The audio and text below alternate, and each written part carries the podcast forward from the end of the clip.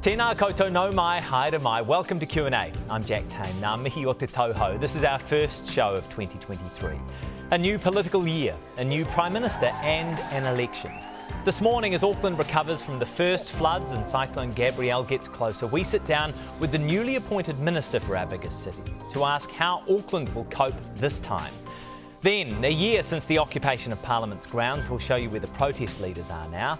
And later in the show, Wake up! Wake up! Grab brush and put on a little makeup. I just have to fade away the shake up.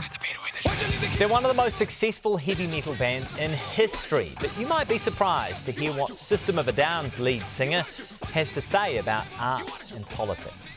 We'll have that shortly, but we begin this morning with Cyclone Gabrielle and the new Minister for Auckland, Michael Wood. Kia ora, good morning. Kia ora, good morning, Jack. Big System of a Down fan? I'm about 20 years back with Pink Floyd, mainly in terms of musical taste, but yeah, really yeah. interesting group. Well, stick around. Um, let's begin with Cyclone Gabrielle. So they're recording winds of about 130 kilometres an hour at Cape Reinga. Already it is raining across large parts of the North Island. What will distinguish the response in Auckland this time from the response three weeks ago? What, what's needed, what we expect, and what will happen is a much greater level of coordination and a clarity of communication to Aucklanders.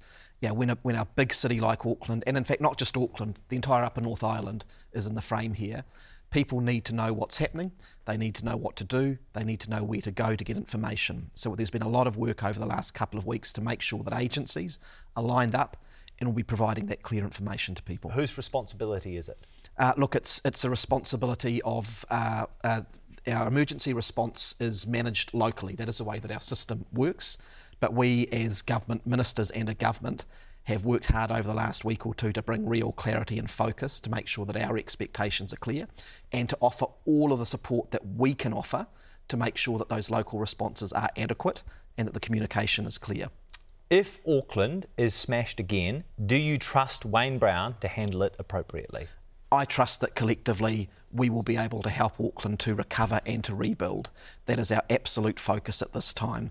I've spent a lot of time on the ground in Auckland over the last couple of weeks visiting small businesses, mm. homeowners, onion growers, washed out roads. Mm. There is a big job ahead of us. We can do it, we will do it, but the only way we do that is together local government, central government, community, and business. And that'll be part of the role that I have as Minister for Auckland. Do you trust Wayne Brown to handle it appropriately? Uh, yes, I do. I, I trust all of the leaders of our city uh, to make to, to have the city's best interests at heart and to be focused on working together. What are you most concerned about in Auckland? Uh, look, there, as I've got, got about, there are a couple of key things which people talk to me about. Uh, the first is the, the physical rebuild itself. There is a very big job ahead of us here. Uh, and one of the things we're going to have to work through is what it is that we rebuild and where we rebuild mm. it. Some of the infrastructure just needs to be replaced, but we actually need to think carefully about how we make sure that the infrastructure is resilient because in an era of climate change, we are going to face these sorts of flooding events again, unfortunately. If you ask me what concerns me the most, this has been another kick in the guts for Auckland and after a couple of difficult years. Mm. And so I think there's a real piece here about supporting Aucklanders who, who perhaps just felt over summer we were beginning to get back on track post COVID, and this has been another really difficult event. So a part of my role is going to be working through these issues and making sure that we have morale and confidence in the city where it needs to be, because it has been tough on people. Where is the city most vulnerable when it comes to Cyclone Gabrielle? Look, look I think uh, when it comes to Cyclone Gabrielle, we do know the areas which are going to be most prone to damage because we've had the experience of the past couple of weeks. So it'll be those low lying areas where water can rise very, very quickly indeed, and coastal areas which are particularly exposed to the winds. So we face the, the dual threats here, both of rising waters uh, combined with high tides, but also very extreme winds, probably stronger than we had a couple of weeks ago. And so that's why there's clear advice to people in Auckland look around your yard, make sure those items which could fly around and cause damage are tied down or put away because that potentially poses a real risk. Since your appointment as Minister of, uh, for Auckland, you've had some communication with Mayor Wayne Brown. You, you and the Mayor have met, I understand. Can you talk me through how you plan to be communicating over the next 48 hours? Yeah. Look, I- I will be in uh, direct contact with him, but my office and his office are also in regular contact. As I say, in terms of our emergency response, we have a model in New Zealand which is around a locally delivered response. But we as central government are very clear that we can and we will offer all of the support that we can. So, for example, Defence Force staff that we've provided uh, to come in and, and help with the clean-up and to help with what might happen over the next couple of days. Right.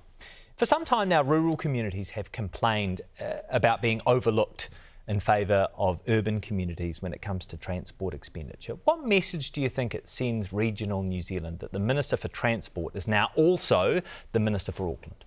Uh, well, look, that's something that we very much have in mind. And of course, the Associate Minister for Transport is uh, also, as uh, the Honourable Kiri Allen is someone who is closely connected to the regions and has a specific focus on our regional and rural transport networks. Mm. We've been a government which has invested extensively across regional New Zealand in the transport network. We've increased the maintenance budget by 50% after it was frozen by the previous government. We've invested in coastal shipping to improve the resilience in those areas. We've reinvested back into rail. We have critical projects that we're rolling out in the regions to improve the resilience and the safety of those roads. There is a lot more to do but I would just convey uh, to people that we have a real focus on making sure that the whole network is well looked after. Now, the government says it's going back to basics. I want to understand what that actually means for the transport portfolio. You've said that Auckland's light rail project is under review. Is it happening or not? Uh, when it comes to the transport portfolio, getting the basics right, right means being a good steward of the network that we have. And that's, as I say, why we've really focused on those issues of, of maintenance in the network. Yes, there is more to do, but we've ploughed the resource in there. We've had a record program rolling out this I mean, summer. I, I, have, sorry to interrupt, I yeah. have looked at the, the numbers for repairs across state highways in the country. And, and whereas you may be investing more, the actual repair numbers when it comes to state highways have been flat for the last five years. Mm. Uh, we've been increasing significantly the amount of resourcing that we put in. The resourcing yep, is increasing, but the actual right. repairs and, aren't. And this is one of the challenges that we face. Why we, is that? We, we, face, along with many other sectors, increased costs mm. across our transport network. So to maintain a, a lane kilometre of state highway mm. costs about 40% more than it did five years ago. So that, that's a reality. That's about labour right. costs. It's about it's also about uh, increased community expectations, environmental standards, safety standards. That's why we continue to look at the resourcing we put in. We have another government policy statement on transport that we're about to consult on in the coming months. Yeah. And this will be an area of real focus for well, us. So I want to understand how that policy statement is going to change if, you, if you're going to a back to basics approach. Back to my question Auckland. Light Rail, is it happening or not? Along with the broader government program, we're looking at everything at the moment. So you can ask me about a range of other government policy uh, uh, so, priorities. Okay. And the answer I'll give you is the same. So, These are important projects. All of them are being looked at to make sure that we've got the focus right at the moment. And we'll give clarity on that in the coming weeks. Yeah, so but what's what, that clarity going to look like? Are you just, yep. I just want to understand this yep. process. Are you going to come out and say, these are the things we are continuing with, these are the things we're not? Yeah. Yes, as the Prime Minister has signalled and started that process this week, he will provide that clarity around areas where we're focusing and areas where we're, we're, we're not, given the period of time that we're in. But I'll be very clear about this. In Auckland and our other growing cities, we absolutely have to have well connected, functional public transport networks. That is what has been lacking for decades. That's what's led to congestion, increased carbon emissions. Let's remember this flooding ultimately mm. is about the fact that we're in a climate crisis and we're not going to let up on that. Okay, I, I just want to understand clearly what comes under the purview of a back to basics approach and, and if literally everything is up for grabs at the moment. So is the clean car discount up for grabs? Oh, oh, look, as I say, we're working through the process across the whole government program. All ministers have been asked to look at the whole program. We're working that through and provide the clarity in the coming uh, weeks. Waka Kotahi is, is, is going through the speed uh, limit review at the moment. I know that is strictly under Waka Kotahi, but you give them direction. Is that under review at the moment? Well, the answer is the same, Jack, that we're looking across the program, not just in transport, but other areas to make sure that we have got the focus right. But if I can touch on both of those, you know, the clean car discount is a, is a classic example of a policy that we've rolled out mm. and it's working. We are driving and supporting record so numbers of review? New Zealanders into clean vehicles. So why is it under review? Well, because the Prime Minister said we need to look at the whole program, just make sure that we've got the focus. Why, why right. doesn't this government know what it stands for?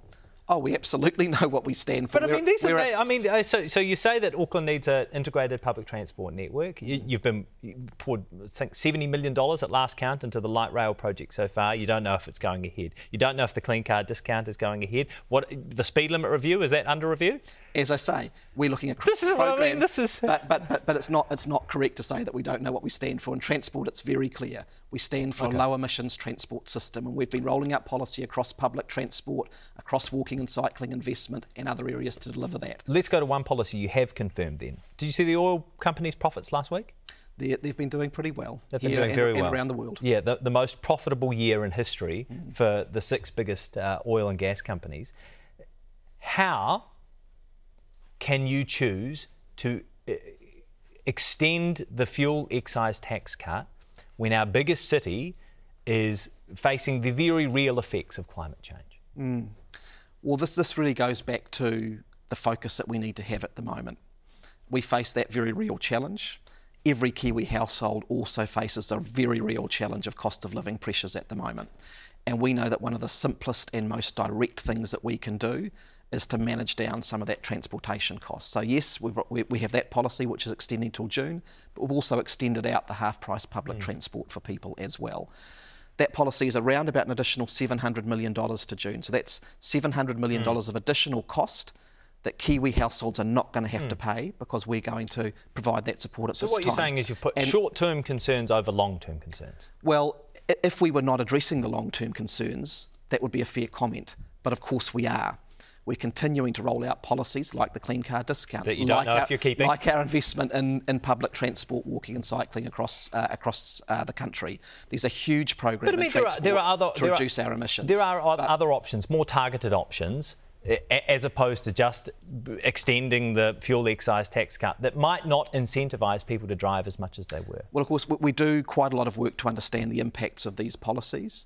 One of the things about people's driving habits is that if they don't have other choices, then generally, no matter what the price is, they'll probably need to drive to get to work.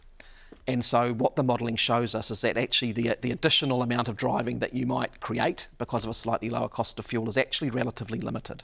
The most important thing that we can do if we want to reduce the mm. total amount of driving that people mm. do, which is part of our policy, is to provide the positive other options. It being safe for kids to walk to school, people having reliable public transport, and that's the investment we continue to roll out. Whether it's Eastern Busway that we've invested in, the Northwestern Busway improvements, Wellington and Christchurch, um, and smaller towns like Nelson and Whanganui, we're investing in better bus services. Can you say with certainty that the petrol companies here have passed on the full weight of that excise tax cut to consumers? Th- that is something that Minister Megan Woods has been monitoring extremely closely, and the information that we have to hand does indeed show that um, yeah, it varies a bit from time to time. The price bounce, bounces around, but largely the impact of that reduction has been passed on to consumers, and it has been therefore an effective policy in terms of helping people with cost of living. I still want to understand the coherence behind this policy because the petrol excise tax goes to the National Land Transport Program and that's used to fund repairs to roads.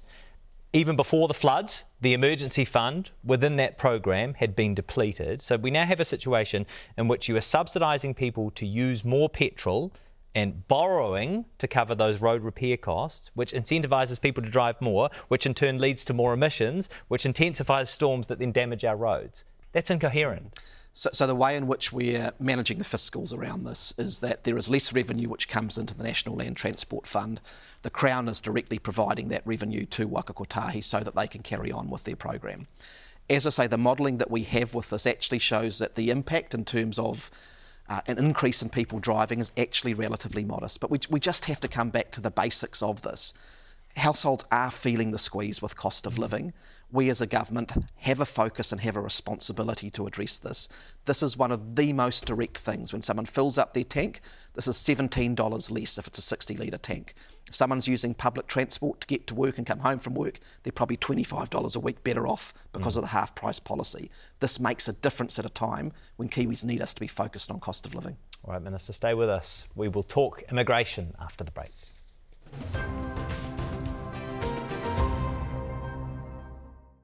Tēnā koutou, welcome back to Q&A and Minister Michael Wood. Let's talk immigration. Now, the government has introduced a new visa processing system and promised to process work visas in 20 working days. Now, according to the Immigration New Zealand website, 90% of visas are being processed in 49 days. At a time when employers and businesses are desperate for workers, why is it taking so long? Uh, the information that I had this morning is that the average processing time for work visas is 20 days. What, what about for 90% of them, which is the measure that Immigration New Zealand, as you well know, uses to measure whether or not it's a success or not? Yeah, yeah. So look, we have a range of different ways in which we measure that. We've had a very big focus in the, over the last few months on the processing time. Sorry, I'm going to stop there right Yep. there. What, what's the measure for 90% right now? Well, 90%, if, if that's a figure that you've checked, I'll, I'll take your word on that. So that, 49 days, not 20 days, 49 days, Mm. 10 weeks. Yeah. And as I say, the average time across the whole lot is 20 days. We have, we have a three step process employer accreditation, which takes an average of five days, a job check process, which takes an average of six days, and this process, which takes an average of 20 days. Now, let me, if I can just address the issue directly, the processing performance, particularly in the first few months of the policy, was taking too long, and people needed us to speed that up. So the actions that we've taken over the past couple of months have been firstly to put mm. more people into the system to get through the processing work more quickly, and secondly to be streamlining some of the internal processes. So what we've seen over sort of the November, December, January period has been a steady reduction in the number of um, cases that we have on hand Right. because we are now seeing an increase in productivity. It's not quite where we need it to be, Where does it need but it is steadily improving at this stage. Okay, so I, I, again, I just want to emphasise 90% is the measure that Immigration New Zealand uses to, to, to gauge the effectiveness of the processing times. So 90, the, the time in which it takes 90% of visas to be processed. 49 days for working visas at the moment, 54 days for visitor visas. Where does it need to be? We have those metrics, so we need to improve them. But it's also about the number that are sitting there on hand, kind of stuck in the system. Okay, what, where so do you need it to be in terms of those metrics? In terms of those metrics, we need it to be at the targets that we, we have set, both in terms days? of the Yeah. numbers that we have and in terms of the, the time that it takes for the majority of them. So we're working hard towards that. We're putting the resource in and we're looking to simplify the system as well. We did have a huge number of hmm. applications that came in after we opened post COVID. Now, that's, that's not an excuse, No. but, but it, it's a part of the reason uh, why in those first few months we ended up with a backlog across all of those categories. The key thing people need to understand is that for me as a minister, that is a priority, and we are putting the resources in there, and that is leading to improvements over the last couple of months. Okay, but there's And a long we'll- way to go, isn't And there? we'll keep the foot on the pedal. Yeah, well, I mean, it's yeah, 90% at the moment, 49 days as opposed to 20 days, so it's two and a half times longer than your targets at the moment. So your Adept IT system cost about $50 million. There have been anecdotal reports of significant issues, applications being lost in the system. There were more than 500 reported faults in the system uh, come the start of November last year. Looking back, and I realise you were not the minister at the time, was it the right move to introduce a massive new IT system when the government did? Oh, look, it's difficult to go back and unpick decisions, but broadly speaking, I would say you need to bring in and make sure that you've got a fit for purpose IT system in a huge system like this. Immigration New Zealand processes well north of a, a- million visa decisions every single year. So that's the scale of what we, we're dealing. Clearly, with. there are you- significant issues with Adept. well, it, uh, it's always the case that when you put a new system in, you will have a bit of a period where you need to work that through, and some things will need to be fixed. So, with the benefit of hindsight, was it the right time to introduce it then? Oh, oh, look, well, I, the, I think whenever you introduced it, you'd have some of those challenges. I think it's better to try and get the right system in place and get the system moving. And my job as minister is to make sure that we To do it in the middle of COVID, outcome. knowing that when you opened the borders, you just told me you expected a, sig- a significant surge in visa mm. applications. Yeah. Look, I think having the right system in place is the right thing to do. And we are getting to a place now where, where because of the way, effectively the change from the previous mm. system to Adept is it's a task based system. So it enables different steps of the visa process to be pumped through quite quickly instead of an individual officer doing it end to end. But not quickly all enough of- if we're still looking at 49 days all for 90% of all of the best practice across other systems tells you that's the most efficient way of doing it, and I'm confident that as we move on, it will deliver real out, good outcomes for people. Are Immigration New Zealand officials relaxing their risk indicator checks for visitors? relaxing is the wrong word, but what we have done to make sure that we are processing them in a safe way as quickly as we can is to review the broader set of rules uh, and processes that we have within the system. And what does that mean? And well, it means that we make sure that we're applying risk rules in a way that are appropriate. So if we have risk rules in the system that are important to keep us safe and to manage for risk, of course we need to have those there. But if we've got risk rules in the system that have been hanging around for a number of years and perhaps duplicate something else, then we have a look give at that to make example of. Oh, so for example, um, we uh, when we've looked back at the risk rules, we've had some that have perhaps related to um, particular incidents that might have happened 15 years ago where a rule was put in place to manage that particular situation. And since then, every visitor visa application has had to be checked against that, and it's actually no longer relevant. So those are the It sort sound- of things these that we've sound done. like you, you are relaxed. I mean, the whole reason that people have to apply for a visa in some cases as visitors is because there may be some sort of security concerns around it. No, it sounds like you are relaxed. What I would say is we have not relaxed anything that relates to uh, risks that are important for New Zealand and the safety of New Zealand and managing our borders well. But Mm. we have had a look across the system to make sure that the rules we have in place are focused on those things and we don't have anything extraneous that will slow things down. And that is what has enabled us, in part, to start making sure that we are getting better processing times across those categories. The median wage requirement for workers is set to increase to 29.66 at the end of this month. I know that's giving, uh, causing a lot of concern for some businesses. Are you committed to that increase uh, yes, I am. This is a at really the end of this month still? Yes, correct. This is a really important part of our immigration rebalance. We have had an immigration system in the past that, frankly, was very focused mm. on maximising the volumes of very low wage workers coming into New Zealand. That opened up avenues for exploitation. It was bad for those people, and actually, it was bad for our economy. Mm. One of the reasons that we have challenges in parts of our labour market is because pay and conditions have not been sustainable.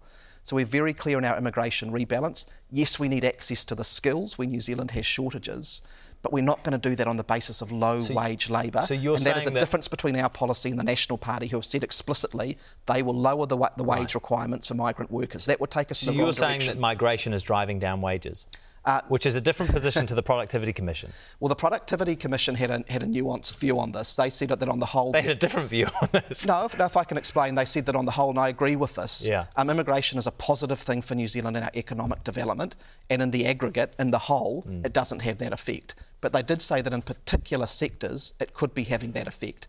And we definitely had sectors where we had very high volumes of people being paid very little, very high levels of Mm. exploitation happening, and we're not just we're just not going to stand that. But I'll come back to this broader point. We have whole sectors where low wages mean that we have workforce shortages Mm. and crises in New Zealand. The way to fix that isn't to go back to low wages, it's to build sustainable terms and conditions. We have to keep moving. I know you have a very big couple of days ahead. I hope you've packed your galoshes. Uh, thank you very much for your time, Minister Michael Wood.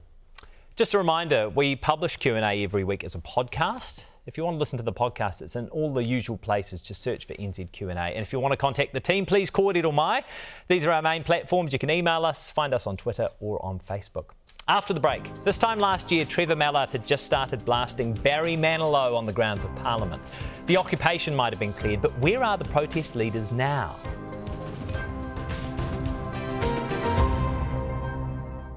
Hoki Mai, welcome back. This time last year, crowds were continuing to build at an occupation on the grounds of Parliament. The group might only have represented a minority view, but the occupation quickly became a hugely divisive subject. A year on, COVID restrictions have been lifted, and Fina Owen spoke to some of the key figures from the occupation to see how they reflect on the protest. Look at this, Fano. We're setting up, we're going to pitch up. You could say the occupation started right here with the first tent up. We're here to stay. And that's the voice of this man, Te Pauro Kawakawa, recording his tent pitching on Facebook. We figured the roads are all blocked, there's six security guards. If we can get them up, surely these people here have tents and they'll start following suit. And so they did, covering every patch of Parliament's lawn and then sprawling beyond the gates.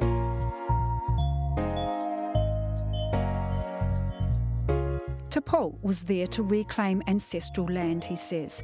He's taken his occupation on the road with other campers, occupying Mahanga Bay in Wellington and now here at Lake Horowhenua.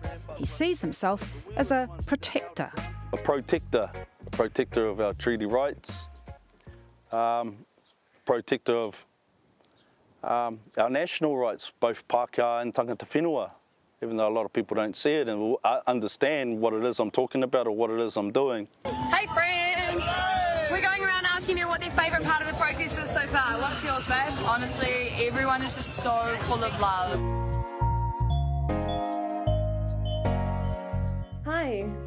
During the occupation, social media influencer Chantal Baker amassed 98,000 followers on Facebook. No! Stop throwing stuff! Stop! Stop it! Get out of the front. Okay, let's get out. Let's get out. Did you think that, that there wouldn't be that element, that that element wouldn't be attracted to the occupation? Do you think you were naive in thinking that people wouldn't do that? I would just say that I'm definitely a non-violent person, and I've never really been around people that have ever kind of resorted to violence in any way. So it's not something that I'm accustomed with. But at the same time, I'm not surprised because at the beginning of the day, I mean, the police came in very forcefully, grabbing people. This is what you wanted, keyboard warriors. Since that final day when her live stream got over 1 million hits, Baker has had two Facebook pages shut down. I think there's been a lot of disingenuous contact between Facebook, Dart, and NetSafe, and that's resulted in the government being able to choose who gets a voice and who doesn't get a voice. Her father, Leighton Baker, took on a leadership role at the occupation. A few weeks ago, he popped up on a preferred Prime Minister poll.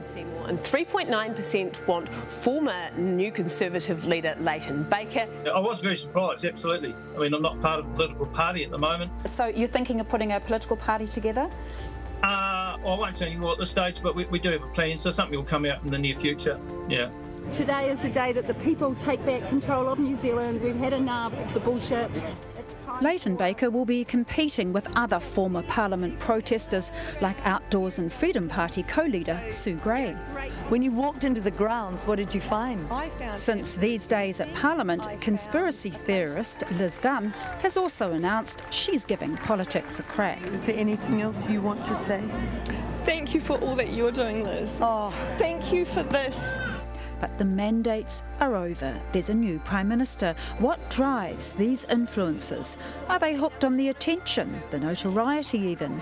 If I wanted to be notorious, I think I could have picked a platform that everyone found popular, and instead I picked something that was very difficult to do that influenced my life in absolutely drastic ways. Following the occupation, Voices for Freedom have attempted to influence politics, standing candidates in local elections with little success. Last week, they told their followers they're working on an exciting secret project.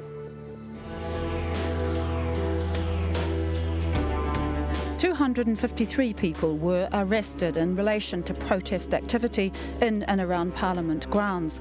Most charges were withdrawn, but there are still around 66 active prosecutions. The Independent Police Conduct Authority received 2,000 complaints. Their report is due late next month. On Friday, a small gathering of people who had taken part in the occupation got together at Parliament.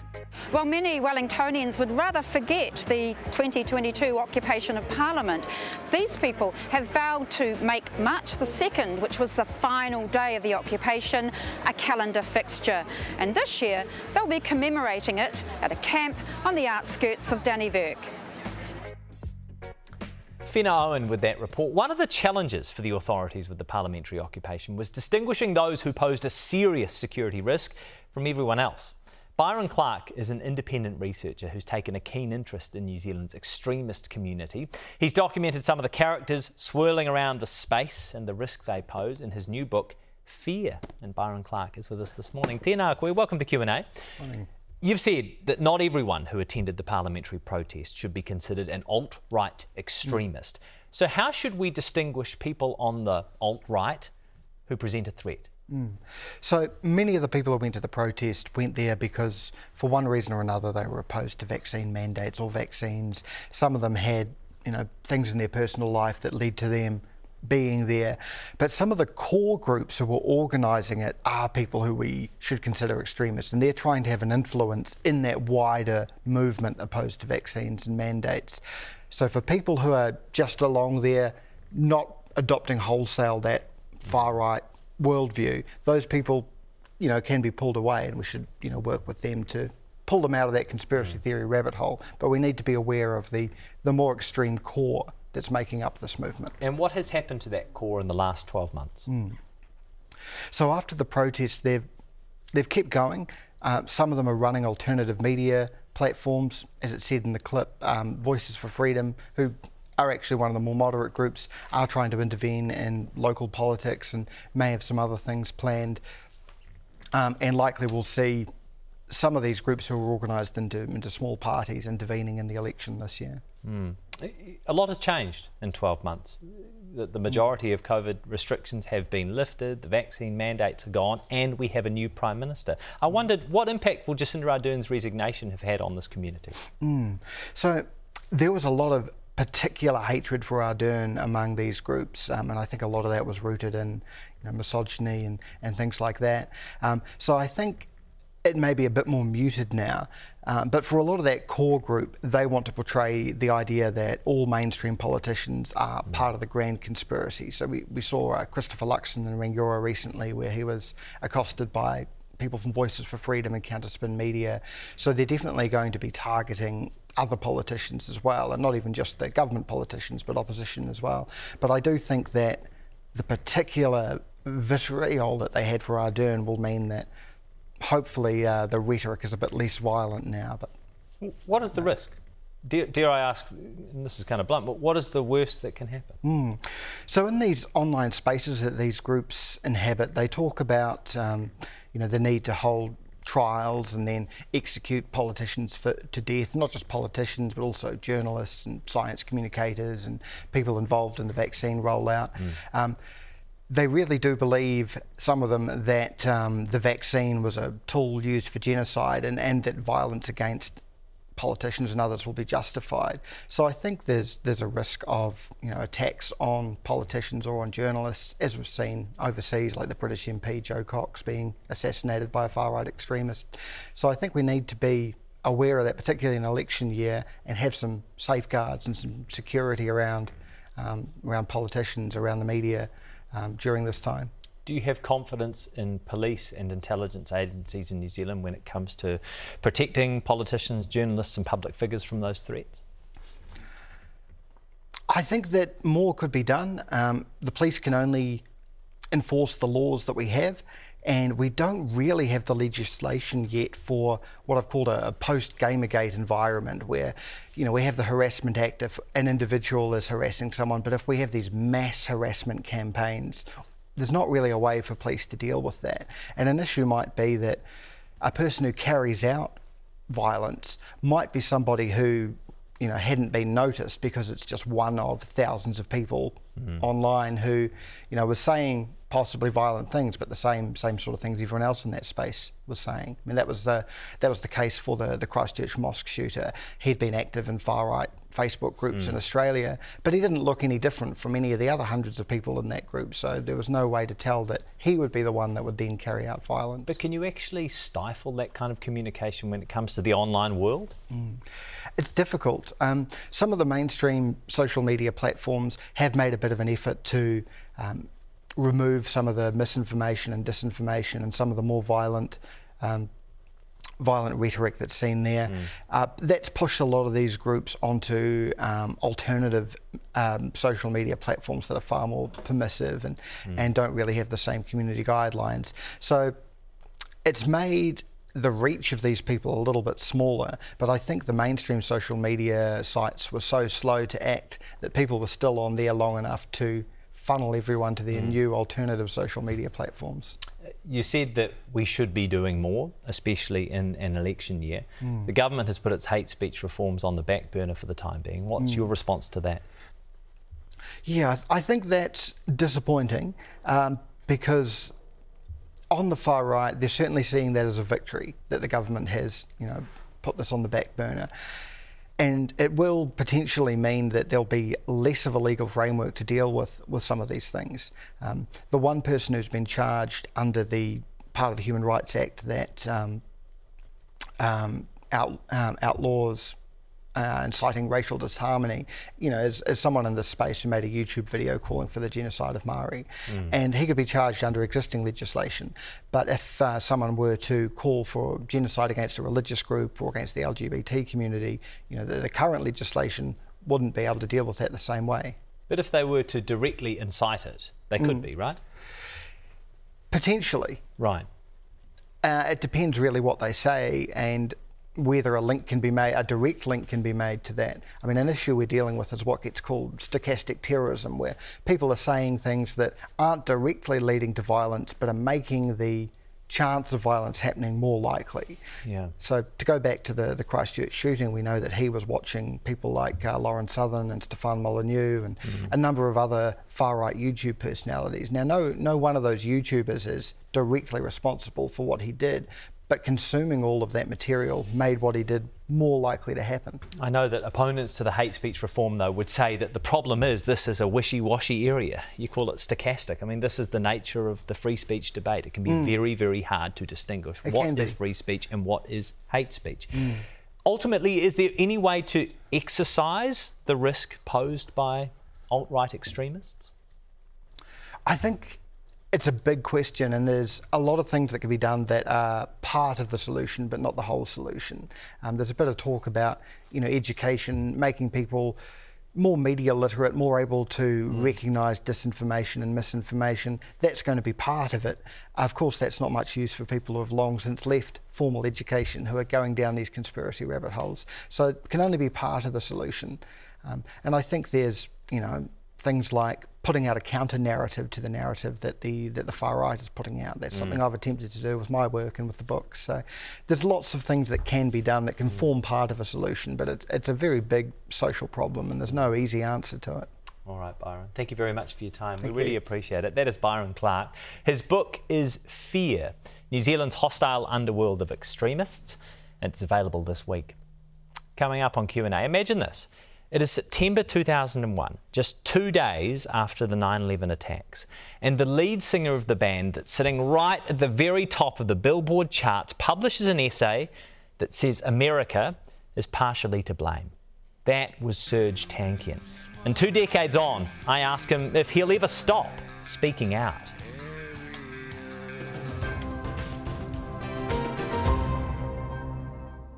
Kia ora te whānau. Welcome back to Q&A. As lead singer of the band System of a Down, Serj Tankian has spent his life singing or speaking up. He's been a staunch critic of the American justice system, the US wars in the Middle East, and he's lobbied international governments for greater recognition of the Armenian genocide. Serj continues to divide his time between work with the band and his various solo projects. And his solo art show has just opened in New Zealand.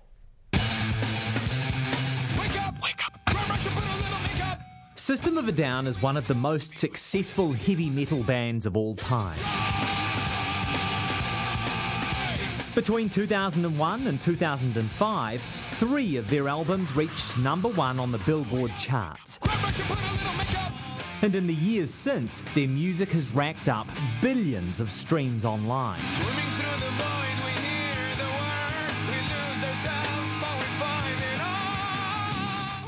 Throughout the band's existence, System of a Down developed a reputation for activism, and many of the band's lyrics contained overt political messages. In particular, they were fierce critics of American foreign policy and the Iraq War.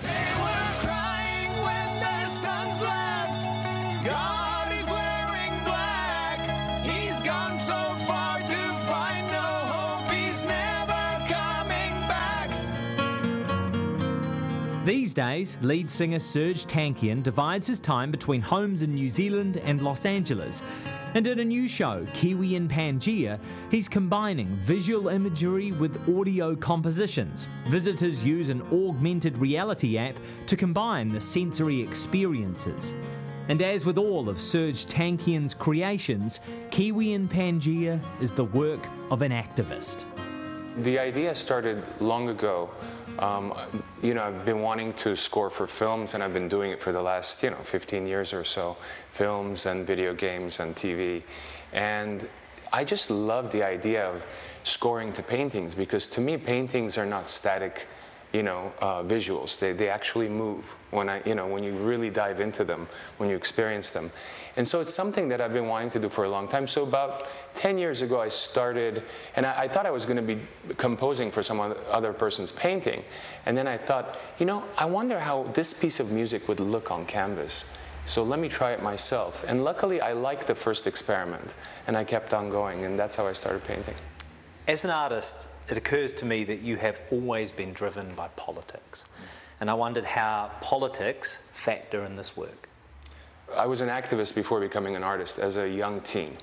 And uh, in the US, the kind of taboo nature of the lack of proper recognition of the Armenian genocide made me an activist because I thought if, there, if, this, if we're in a democracy and because of geopolitical, you know, com, uh, because of geopolitical reasons or economic reasons, um, you know, uh, Turkey was being, uh, you know, basically protected from its genocidal past by the United States. What other truths out there are there out there that are being hidden uh, from public purview? uh, that we don't know about. So it made me an activist of all things. And um, so when I, be- when I started doing music, it, it, it naturally um, became my delivery for social ideas. And of course, that's not just what we do, both with System and myself, but it's a big part of who I am. And how does it factor in this work? Um, well, I mean, i i with art, it's a little less obvious, the political or the kind of social uh, commentary. But if you look at a piece like Violent Violins, which you can show later, um, it's, it's a very strong statement. Uh, it's a violin that, for example, is, is stabbed itself with its own bow. And, you know, it's just a, you know, um, it, it, it, produces a lot of different emotions from people and a lot of different um, kind of responses. Mm. Um, and, and I love the way art, just like music, can be interpreted in different ways, actually, even more so. Um, because you know, it's all in the eye, eye, of the beholder. You know, someone looks at something and they make something out of it that you, as the creator, may not have seen. And I find that to be very interesting because I think um, art moves to, through the you know collective subconscious, mm. and at best we're just skilled presenters. It's all there for us to kind of perceive and, and uh, attain. You were born in Beirut mm. to Armenian parents. You grew up in Los Angeles. You live in Aotearoa. But to what extent does your Armenian heritage uh, factor in your identity today? You know, my, my roots are Armenian. My uh, grandparents, all four of my grandparents, are survivors of the Armenian genocide from Turkey, modern day Turkey. And uh, we, I, I was seven years old when we le- left Lebanon during the Lebanese Civil War, went to the US, grew up in Los Angeles. It's, it's a unique experience to have traveled the world with System of a Down and, and my own solo projects. And, you know, I've realized that the beauty of culture is not in the flags or the borders or any of these things. It's, it's, the, you know, it's the culture itself. It's the art, it's the music, it's the food, it's the colors that we each contribute to the world. It's the knowledge, it's the experience of an old indigenous population. You know, so w- my Armenianness is that kind of learned experience mm. being a Kiwi, being an American, you know, being whoever uh, citizen of the world. Um, it's interesting because, because what is home to me? I've been, I'm, I'm writing actually a book, and I, am you know, that's a very interesting question. Where is home? Because different parts of the world feel, feel like different parts of a home, mm. you know. Because where I, where my people come from, I can't really go to. Mm. New Zealand has always been very um, vocal, very courageous in terms of the international political arena whether it's non-nuclear, um, whether it's you know the way that it handled its foreign policy. I remember in when I first came to New Zealand in the early 2000s. Um, I remember the Iraq War was happening mm. um, with the U.S. invasion of Iraq, and I remember the foreign minister actually retorting against su- supporting it and saying, "Why should New Zealand be supporting this?" You know, I, I find that to be very encouraging in a world that's so polarized. Um, for there to be a country that is mature in its uh, standing in terms of the international arena, irrespective of the size of the population or its GDP or any of that. I, I miss Helen Clark's New Zealand in some ways. Why's that? Well, because of that, because of that kind of, you know, independence and, and prowess and and. You don't think it exists today? I think it does. I think it does, but I think there's some international pandering more so than there used to be. I think New Zealand, you know, like the United States, like many countries in the world, like France, like the European Union, like most of South America, mm-hmm. need to recognize the Armenian genocide. It was the first genocide of the 20th century. We know that Hitler was encouraged to commit the Holocaust because of the lack of you know, um, transparency and responsibility uh, uh, given the Ottoman Turks after World War I, you know, for their role. So it's a very important thing, and it's an indigenous population that was killed. September 11, 2001, we have the attacks in the United States, and on exactly the same day, System of a Down's album Toxicity goes to number one on the Billboard charts. Just a couple of days later, you published an essay imploring the public to consider the root causes of terrorism. And I dragged that essay out this week and read it. There's a line that stuck out to me. What everyone fails to realise, you said, is that the attacks are a reaction to existing injustices around the world, generally unseen to most Americans. How did people respond? Horribly. Um, it was a very difficult time, obviously. There was a lot of fear. There was a lot of, um, you know, there were a lot of, you know, red flags and orange flags on TV. More terrorist attacks um, were, were, were guessed would happen. And we had just released our record. It hit number one. Our, our song on the radio was Self Righteous Suicide. It was Chop Suey, you know, talking about self righteous suicide, which is mind blowing if you think about it. And so it was taken off the radio. Um, there were death threats against myself and the band.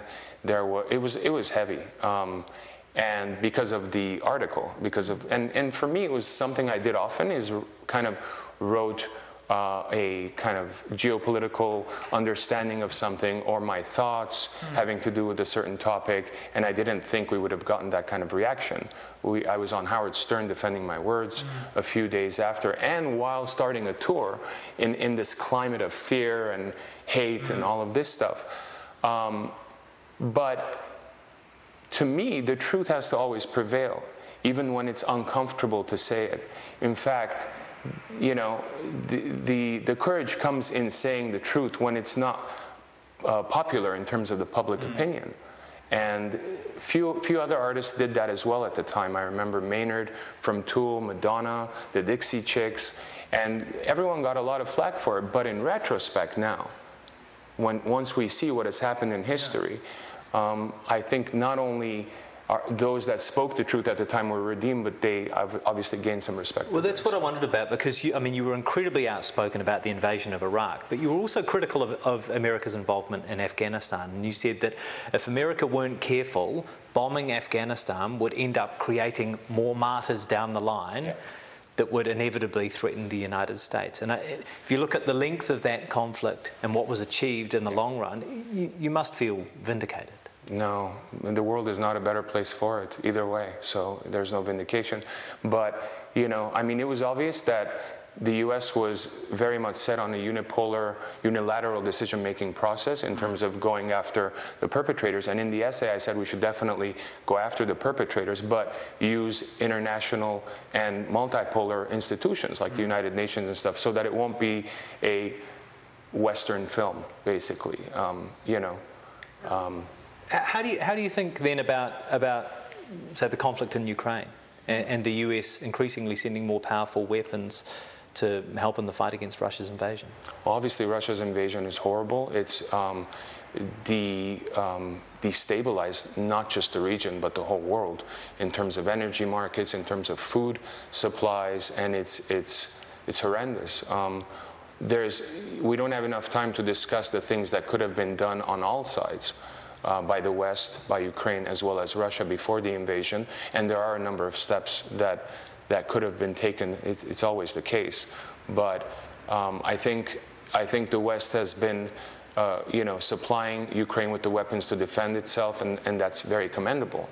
But it's coming to a point where this war is really, really, you know, uh, destroying that country, mm. you know, and uh, of course, they're fighting for their independence, they're fighting for their lands. It's just a matter of, you know, when, when are people going to speak? Mm. When is this going to be resolved? Because war is not the answer, as we all know, it never has been. Um, and my fear is that, and, and this is always the case, as you know well with geopolitics, every country has its own um, mm, greedy needs whether it's resource acquisition or what they deem is best for their country, and they will use other countries mm. to attain it. And you know, nobody does anything because they like somebody in, in foreign politics. Nobody. You know, um, countries that don't have oil, countries that don't have anything to gain are left by the wayside. Um, right now, there's 120,000 Armenians in Nagorno-Karabakh that are being blockaded by uh, the government of Azerbaijan through supposed eco-activists, uh, and they are not getting uh, supplies of food. They're running low on medicine, mm. uh, baby, you know, uh, supplies and stuff like that, and they're trying to ethnically cleanse that region. Azerbaijan provides um, oil to Europe, uh, supplanting Russian oil, but in reality, what it's doing is repackaging Russian oil, mm. and Europe knows that well. So it's a whole hypo- hypocritical purchase of uh, oil uh, from Azerbaijan. But you know, they're dealing with another dictator to supplant, an, you know, Putin. Yeah. Um, and it's it's really horrible. And you know, the world there are people speaking out, but there hasn't been any sanctions on Azerbaijan, for example. And New Zealand hasn't even said a word. New Zealand doesn't, most of the New Zealand public doesn't even know about no. this.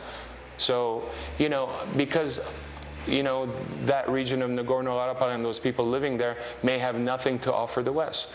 May, I say. Let me ask this then. You've dedicated your life to art and activism. What have you learnt about artists' capacity to affect political change? Mm. A good friend of mine is a documentary filmmaker named Joe Berlinger. Um, he's made a film called Paradise Lost. I always think of him when, this, when I'm thinking of this question. Because when he made that film, it was about the kids that were jailed uh, for a murder uh, in, in the United States. And once the film was made, a bunch of lawyers took up the case again, and through DNA investigations, because of the film, mm. those kids were freed.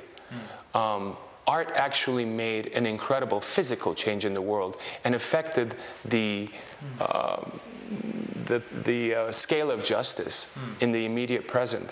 Now, it doesn't always do that in the immediate present. Like most of what we do as activists through art or through just activism, you know, we may not see the fruits of our labor in our lifetimes, but it doesn't mean that's not what we should be doing. Finally, Serj, why New Zealand? Why do you? I mean, it's great to have you here, but um, why are you here? The fish and chips joke, right? no, um, I came in the year 2000 on the Big Day Out tour, which yeah. is no longer existent, unfortunately. Oh, and I just felt this incredible sense of calmness and intuitive sense of belonging. And I was in the middle of Auckland and traffic and everything going on, and I just felt like. It, it, I don't know if it was my sensory, like smelling, um, the, the air and, and, and just seeing the beautiful landscape around the bay and the rolling hills. There was, there was, and of course, it was my knowledge of New Zealand's geopolitical stance in the world um, and, and, and all of the things that New Zealand stood for at the time. It was a combination of all of that. Mm. But more than anything, it was a feeling.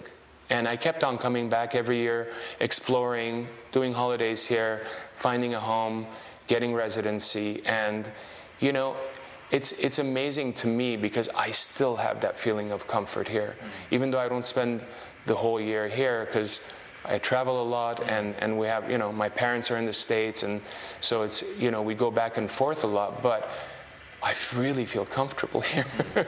That's really it. That's Serj Tankian. You can see his show, Kiwi in Pangaea, at Sweet Gallery in Auckland and Wellington. Stay with us. Q&A is back in a moment.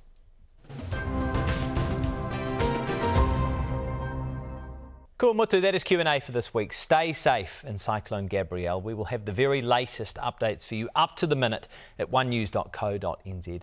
From the Q&A team, hey Te Wiki, we will see you next Sunday, 9am.